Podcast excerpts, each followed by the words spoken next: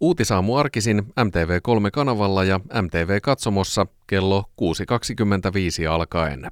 Jouni Kemppainen, Rosa Meriläinen ja Elkka Ahtinen. Oikein hyvää huomenta. Hyvää Huomenta. huomenta ja Huomenta. taistelutahtoa, taistelutahtoa.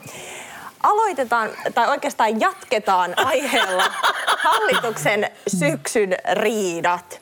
Tällä viikolla keskusta on saanut hallituskumppanien korvat sa- savuamaan äh, aiheella luonnonsuojelulaki. Niin aloitetaan nyt eka siitä, että mistä tässä nyt on kyse?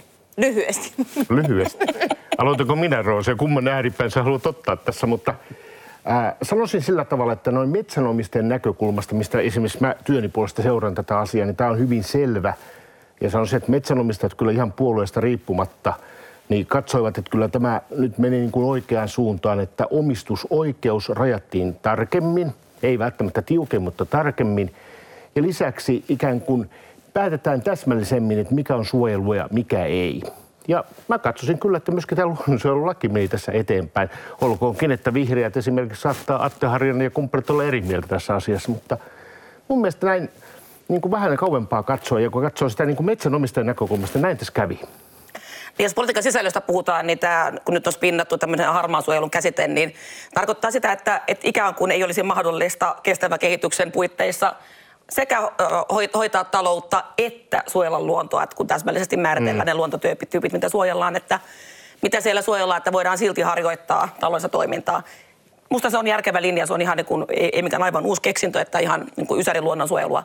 Mutta se, mikä tässä on ollut ikään kuin sitten politiikan penkkiurheilulla tietysti hauskaa, on se, että keskusta on livennyt hallituksen pelisäännöstä, jossa ajatellaan, että se mitä on yhdessä hallituksessa sovittu, niin sitä, sitä linjaa vertaa myös eduskunnassa. Ja jos tulee tarvetta tehdä muutoksia, niin sitä sovitaan hallituspuolueiden kesken. Niin nythän keskusta on nyt johtava oppositiota. Tämä on sinänsä hauskaa. Ja kyllä mä vähän niin kuin kokoomusta kysyisin, että miten meni niin kuin omasta mielestä, että, että tämä olisi voinut olla sellainen aika, jolloin me puhuttaisiin pöllöraadasta ja kokoomuksen vaihtoehtobudjetista. Sehän on tavallaan niin kuin politiikan vuosikellon mukaanhan se olisi nyt se aihe, mitä meidän pitää kuul- pitäisi tehdä. Mutta keskustan peliliikkeiden ansiosta heillä on yhtäkkiä, niin kun on aloite käsissään sekä hallituksessa että oppositiossa, Mä, Niin. niin ole hyvä. Mä, mä, usk, mä uskon sen, että tässä äh, taistellaan myös, myös niin kuin pykälien sisällöstä, vähän niin kuin Jouni tuossa kuvasi, mutta kyllä kai niin kuin politiikan penkkiurheilija niin kuin myös, myös sillä sihillä tätä voi tarkastella, että, että kun on puolue, jolloin tai itse asiassa on kaksi puoluetta, joilla on kannatusalho, vihreät ja keskusta, keskusta erityisesti, niin, niin tämän tyyppistä taistelua tarvitaan. Ja, ja jotenkin mä ajattelen, että keskusta käy myös niin kuin torjuntataistelu tällä hetkellä ja vie aseita oppositiolta. Nyt jos tämä olisi jäänyt tämä luonnonsuojelulaki siihen formuun, missä se oli, niin siinä olisi ollut ne taas jälleen yhdet heikot kohdat, missä sekä kokoomus että perussuomalaiset olisi voinut ottaa kiinni ja todistaa, että kuinka keskusta ei pidä omiensa puolta. Mutta eihän tämä ole asianmukaista lainvalmistelua, että siellä joku maa- ja metsätalousministeriön virkamies on jonnekin kuin paperin kulmaan laittanut, laittanut laskelmia, joita ei voida kenellekään näyttää. Aivan siis, näyttää niin kuin, siis valmistelun näkökulmasta myös aivan sekoilulta. No mun mielestä Vilppu Talvitie, jos muistan nyt hänen nimensä oikein, Muistat joka on oikein. Helsingin Sanomien oikein tämmöinen niin kuin etsimä henkilö tällä hetkellä ja kenties jopa, no ainakin etsimä henkilö, niin minun mielestäni hän on sinällään niin kuin maa- ja metsätalousministeriön näkökulmasta varmaan tehnyt virkavastuulla valmistelutyötä ja kyllä mä nyt ihmettelisin myöskin sitä, että metsän omistajien ääntä tässä ei kuunnella, se, jotka varsinaisesti omistavat sen metsän, johon se hiili pitäisi sitoa ja se biodiversiteetti huolehtia. Että kyllähän se pitää nyt tulla esille. Tässähän on se luonnonsuojelulaissa on kysymys luontokadon torjunnasta, joka Mm. on kuitenkin sellainen asia, mikä täytyy tehdä siellä, missä uhanalaisia luontotyyppejä on. Hyvä Roosa, mä olen samaa mieltä. Ja jos vielä pohditaan sitä, mistä tässä oli kaiken kaikkiaan kysymys, niin tehdäänkö sitä vastikkeellisesti vai vastikkeetta? Jos ikään kuin tehdään vastikkeetta, niin sitten siitä pitää avoimesti sanoa, että näin tehdään. Ja sitten päättää näin. Ja kyllä mä ymmärrän Atte Harjannetta ja vihreitä tässä, että ikään kuin tämä oli vihreille äärimmäisen tärkeä.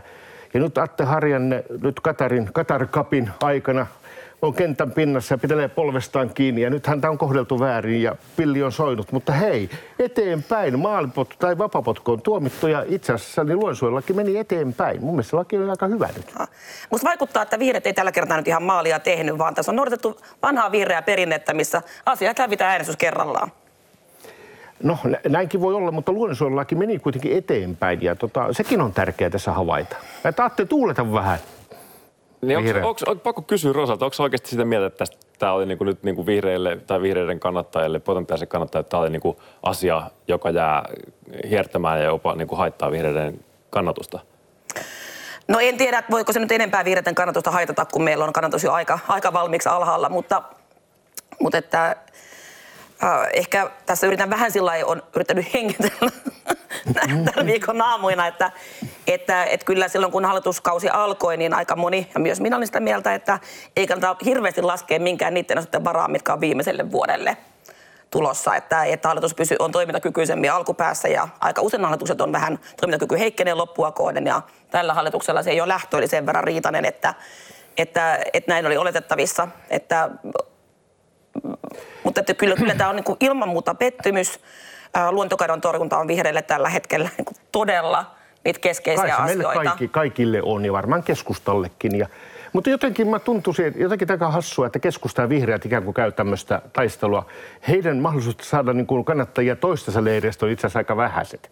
Vaikka ikään kuin, jos vaikka minä ja Roosa tässä niin kuin analyyttisesti pohdin, ja vaikka Ilkka sinä, niin tämä saattaisi tulla vielä No ei varmaan parempikin ole, mutta tämä, tämä oman profiilin nosto, niin sehän tapahtuu monesti jonkun toisen kustannuksella. Niin Näin se varmaan eh- on. eh- ehkä ja tässä- tässä, tässä kohkaamista nyt on kysymys, mutta mä toivoisin, että ihmiset myöskin jaksaisivat perehtyä, että mistä siinä on kysymys tässä asiassa. Tämä on samantyyppinen asia kuin poliittinen tämä trikki. sa- saamelaislaki, että, Nimenomaan. että ens, ensin kohkataan ja tapellaan ja sitten ruvetaan katsoa, että no mitä siellä nyt itse Niin, se onkin oli. aika vaikea asia. Ja hyvä, kun katsottiin sekin, että Mutta miksi vasta tässä vaiheessa? Miksi juuri nyt? se onkin hyvä kysymys, kyllä. Mutta kyllä No nyt tää- alkaa tämä sekoilun kausi.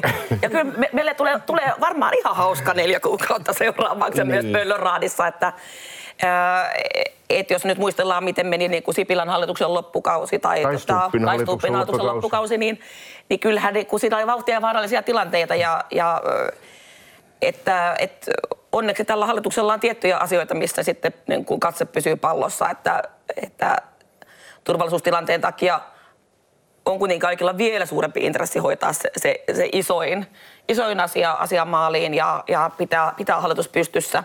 Mutta että onhan tämä niin kuin varma, var, varmaan niin kuin nähtävissä, että punamulta alkaa olla aika paljon hampaankolossa mm. monellakin hallituspuolueella, puolueella, että nykyisen hallituspohjan jatkaminen vaalien jälkeen vaalituloksesta riippumatta on varmaan aika epätodennäköistä. vaatii luovuutta kyllä varmastikin. Tai että kyllä Niin. et, on vaikea luottaa sellaisiin neuvottelukumppaneihin, jotka ensin tekevät yhdessä kompromissin neuvottelutuloksen ja sitten tuota pikaa sen eduskunnassa avaavat. Jos, jos silleen niin kun yrittää rakentavasti ajatella, ja, että miten tämä demokratia toimisi ehkä hiukan paremmin, niin ei voi olla ajattelematta, että neljän vuoden vaalikausi on liian lyhyt. Koska n- nyt tässä just te niin. luettelit, että kuinka se on joka hallituksen kohdalla muutamia kuukausia nyt ehkä harvinaisen varhaisessa vaiheessa alkanut tämä rakoilu, niin, niin asioiden hoito ehkä sitten siinä tilanteessa jää vähän puolitiehen. Ei, tota, ehkä se neljä vuotta on liian pitkä. Ei, se voi olla, että ihan riippumatta vaalikauden mitassa, niin se vaalien lähestyminen niin ai- aiheuttaa turbulenssia politiikkaan. Siellä tässäkin tapauksessa ehkä niin kun turbulenssin lähtöhän on ollut siellä keskustan eduskuntaryhmässä, ei, ei hallituspäässä. Siellä ihmiset pelkää putoamista eduskunnasta konkreettisesti. Minä en tule valituksi eduskuntaan, koska hallituksessa on sovittu kompromissista, josta minun äänestäjäni mulle pottuilisivat. Mutta en mä usko, että myöskään keskusta ikään kuin tällä hallitusyhteistyön nakertamisella mitään tässä voittaa. Että kyllä se tuli ihan niin kuin substanssikysymyksenä metsänomistajilta, että hei, katsokaa nyt tämä. Ja kyllä mä ihmettelen myöskin RKPn osuutta tässä asiassa, että RKP, vanha porvallinen puolue, omistusoikeutta pitäisi puolustaa, niin... Tämä on ollut vasemmistolaisempi kuin vasemmistolaiset itse. joita Tuo ei va- pidä paikkansa. Perustuslakivaliokunta kuitenkin käsitteli läpi sen omistajansuoja, missä ei ole. Se on se taho eduskunnassa, joka arvioi, onko asianmukaista. On asianmukaista. Keskiviikkona julkaistiin MTV-uutisten kysely, jonka mukaan enemmistö, 52 prosenttia, olisi valmis menemään Ruotsia, ilman Ruotsia NATOon, jos Turkki meidät sinne päästäisi ennen Ruotsia. No kolmasosa kuitenkin odottaisi Ruotsia. Valtiojohto on kuitenkin alusta alkaen ollut sitä mieltä, että mennään yhtä matkaa Ruotsin kanssa. Hand. Kyllä, hand in hand. Niin mitä mieltä olette? Ymmärtääkö kansa eh, kansan etua paremmin kuin päättäjät vai, vai mistä on kyse? Äh, Ehkä kansalla tässä sana on vapaampi. Valtiojohto olisi pöljä, jos se spekuloisi tällaisella asialla ääneen. jollain tavalla, että mitä se käsikädessä meneminen on, että ikään kuin jätänkö samaan aikaan, niin mun mielestä kansa ymmärtää tämän hyvin ja paremmin kenties, että ei silloin oikeastaan väliä. Mun mielestä ikään kuin se yhteinen matka tässä nyt varmaan jo tähän asti on tehty ja joskus sitten toinen menee ennen ja toinen menee, Ruotsi tulee sitten perässä. Että. Mutta mitä vaikutuksia sillä voisi olla, jos, äh, jos Suomi menisikin? Jos se mennä vielä tuohon, niin, niin mä olen melkoisen varma, että, että nämä, nämä meidän poliitikotkin on kansan enemmistön kannalla tässä, mutta just niin kuin Roosa sanoi, että, että, että sitä ei oikein vaan ääneen voi sanoa. Totta kai Suomella on oma kansallinen etu ja, ja se on eri kuin ö, Ruotsin etu ja, ja, ja se on, voi olla eri kuin minkä tahansa muun etu, että, että siinä mielessä tota, kysymys tai se vastausjakauma ei yllätä. Ehkä siinä mielessä yllättää, että kun sitä on niin vahvasti manifestoitu tätä, että mennään käsi kädessä, niin sitten kuitenkin ihmiset on niin funtsinut. Niin, varmaan ehkä siinä on myös jotenkin perinnettä, että kyllähän suomalaiset tietää, että kuinka paljon Ruotsiin on voinut luottaa näissä turvallisuuspoliittisissa kysymyksissä, että, että tota, ruotsalaisten veljemme maanpuolustus on perustunut siihen, että heillä on tämä puskurialue Suomi. Joo, satoja, vu- satoja vuosia. Jo satoja vuosien ajan, että kyllähän tässä historia on meitä opettanut, mutta että Joo, ruotsalaisilla on myöskin satojen vuosien kokemus tästä, mutta heidän kokemus on erilainen kuin meidän. Juuri näin, että meillä on kiperä turvallisuuspoliittinen tilanne, mutta että uskon, uskon että tämä päätyy siihen, että, että jokseenkin jokseenkin sam- samankaltaisiin aikoihin päädymme osaksi tätä eurooppalaista turvallisuusjärjestelmää, joka perustuu NATOon. Suomi joutuu tukemaan tässä Ruotsia nyt monella tavoin tässä, niin yllättävää kuin se onkin, ja ikään kuin tämä Ruotsin NATO-hakemuksen niin kuin läpivieminen, niin saattaa olla myöskin semmoinen, että sekin on niin kuin Suomen asia nyt tässä jollain tavalla, ja siinä mielessä ehkä tässä nyt on jotain perää, muuten mun mielestä ei. Se on, se on siis totta, että, että suomalaisethan herätti tai Suomi herätti Ruotsin ruususen unesta, että, että ei tiedä, että missä vaiheessa Ruotsin NATO prosessi olisi ilman, että äh, Suomen ulkopolitiikan johto oli aktiivinen asia. Osoittanut sen. Ja, ja, sen, ja sen takia ehkä niin kuin varmasti koetaankin siellä äh, politiikan, ulkopolitiikan elitissä, että meillä on nyt moraalinen velvollisuus pitää se käsi siinä kädessä, vaikka niin. oma etu vaatisi jotain muuta. Kyllä, että jos tällä, tälläkin viikolla on, on tota, näissä niin kun eduskunnan kärhämissä peräänkuulutettu Sanna Marinin johtajuutta, niin kyllähän tässä kohtaa Sanna Marin on johtanut jopa Ruotsia. Niin. Ajatuksia. mutta, mutta sitten Annika kysyi tuossa aikaisemmin, että, että mitä, mitä seuraisi siitä, jos, jos Suomi, no tämä on just tätä spekulaatiota, mitä ilmeisesti ei saisi hirveästi harjoittaa, mutta mehän voidaan sitä tehdä. Ää, Ruotsi joutuisi ihan pirun hankalaa asemaan. Sehän sitä seuraisi. Niin. Mutta todennäköistä se ei silti ole. Ja siitä ei seuraisi ihan kauhean kummallisia asioita kuitenkaan, että ja jollain tavalla niin kauan kun Ukrainassa sota jatkuu ja jollain tavalla Ukraina nyt sotii sit koko läntisen maailman puolesta ja se on itse asiassa aina hyvä muistaa, että tota, kun sitten pohditaan tukea, niin, tota, niin tämä Venäjän paine nyt niin pitkään, heille Venäjälle ei ole mahdollisuutta ikään kuin ehkä laajentaa sitä samalla tavalla kuin joskus on ajateltu. Mutta joskus tämäkin sota päättyy ja mm. ennen sitä ikään kuin varmaan olisi hyvä, että molemmat pohjoismaiset maat sitten olivat siinä, ketkä vielä eivät ole. Olen ylpeä suomalaiset, että Suomesta ottaa turvallisuuspolitiikan vakavasti ja käytännöllisesti, vaikka just tämä, että, että vaikka me tiedetään, että laskus, laskut maksetaan jokainen meistä, meistä sitten tästä tota, Venäjän pakotteista, niin silti suomalaiset, enemmän suomalaisista niitä edelleenkin tukee ja on valmis kiristämään. Että, että kyllä veli-venäläisen näytöt tuolla Ukrainassa on sen tyyppisiä, että pitävät yllä taistelutahtoa. Joo, ja toisin kuin esimerkiksi Italiassa tai Espanjassa, vaikka Saksassakin, niin tämmöistä ikään kuin kriittistä oppositiota pakotteita vastaan tai tämmöistä niin kuin sovinnollisuusmielialaa liiaksi, niin ei Suomessa ole ollut. Ehkä Ruotsissakaan ei. Et sekin on hyvä havaita tässä, että tämä on, me ollaan aika yhtenäisiä nyt tässä itsenäisyyspäivän alla. Joo, ja ehkä sitten tämä kuitenkin loppujen lopuksi viisas, kaukaa katsova oma energiapolitiikka on tässä sitten pohjavirrana, että jos vertaa nimenomaan Keski-Eurooppaa ja Etelä-Eurooppaa, niin me ollaan hoidettu tämä asia fiksummin. Kyllä, Suomen energiapaletti on koko ajan ollut todella moni, moni, moninainen ja oikeastaan koko poliittinen järjestelmä on tukenut sitä, että on useita erilaisia energiamuotoja. Että, Paitsi vihreät joskus vähän ydinvoimaa oli vastaan. Ei ole missään vaiheessa Suomen vihreät ajanut ydinvoima alasajoa. Koko ajan on vihreät tukenut sitä, että meillä on näitä ydinvoimaloita. Mutta Haluan Ro- huomauttaa. Roosa, hyvä. Ilkan asiassa on kyllä pointti tässä, että ihan No. ne on vahvimpia ydinvoiman kannattajia, ette ole myöskään olleet. Mutta Ei nyt tietenkään. olette, Ei ja se on hieno Joo. juttu. Joo. No niin, siirrytään sitten käsittelemään eilen julkaistua maanpuolustustahto-tutkimusta, jonka mukaan Suomen nykyistä tätä miesten yleiseen asevelvollisuusjärjestelmään perustuvaa puolustusjärjestelmää, niin sitä kannattaa 82 prosenttia. No, mutta jos otetaan vaihtoehdoksi, että, että pitäisikö kuitenkin siirtyä tasa-arvoiseen malliin, niin siinä kohtaa tämä miesten, miesten syrjintä, niin sillä on enää vain noin, noin puolien tuki. Ja, ja kun katsotaan, että, että puolet on aika paljon, niin, niin siinä, että se olisi, olisi hyvä tämmöisissä vakavissa velvollisuuksissa, jotka voivat johtaa kuolemaan. Tai niin että, että pistetään ei-palkkatyöhön ää, lähes koko ikäluokkaa miehistä, niin niin no, se, on, se on vakava, vakava epäluulo, vakava kyseenalaistus. Itse toivon todella, että tässäkin asiassa tasa-arvoon päästään ja tämä miesten syrjivä asevelvollisuus lakkautetaan ja laki tulee samaksi kaikille sukupuolen katsomatta. Mun on helppo olla kanssa tässä asiassa, tässäkin asiassa samaa me, mieltä. me, niin, se- miksei me, Niin. me löydetään aina kuitenkin yhteinen Ja sävel. Sitten ehkä vielä tuosta MTSn tutkimuksesta, niin se kysytään aika fiksusti siinä, että haluatko puolustaa maata siinäkin tapauksessa, että ikä lopputulos on epäselvä. Ja nyt tietysti kun Ukraina on pystynyt näinkin hyvin puolustautumaan Venäjää vastaan, niin se voi olla, että se vaikuttaa myöskin maanpuolustustahtoon tai uskoon täällä. Tietysti pitää muistaa, että Ukraina pystyy siihen, koska länsi tukee Ukrainaa.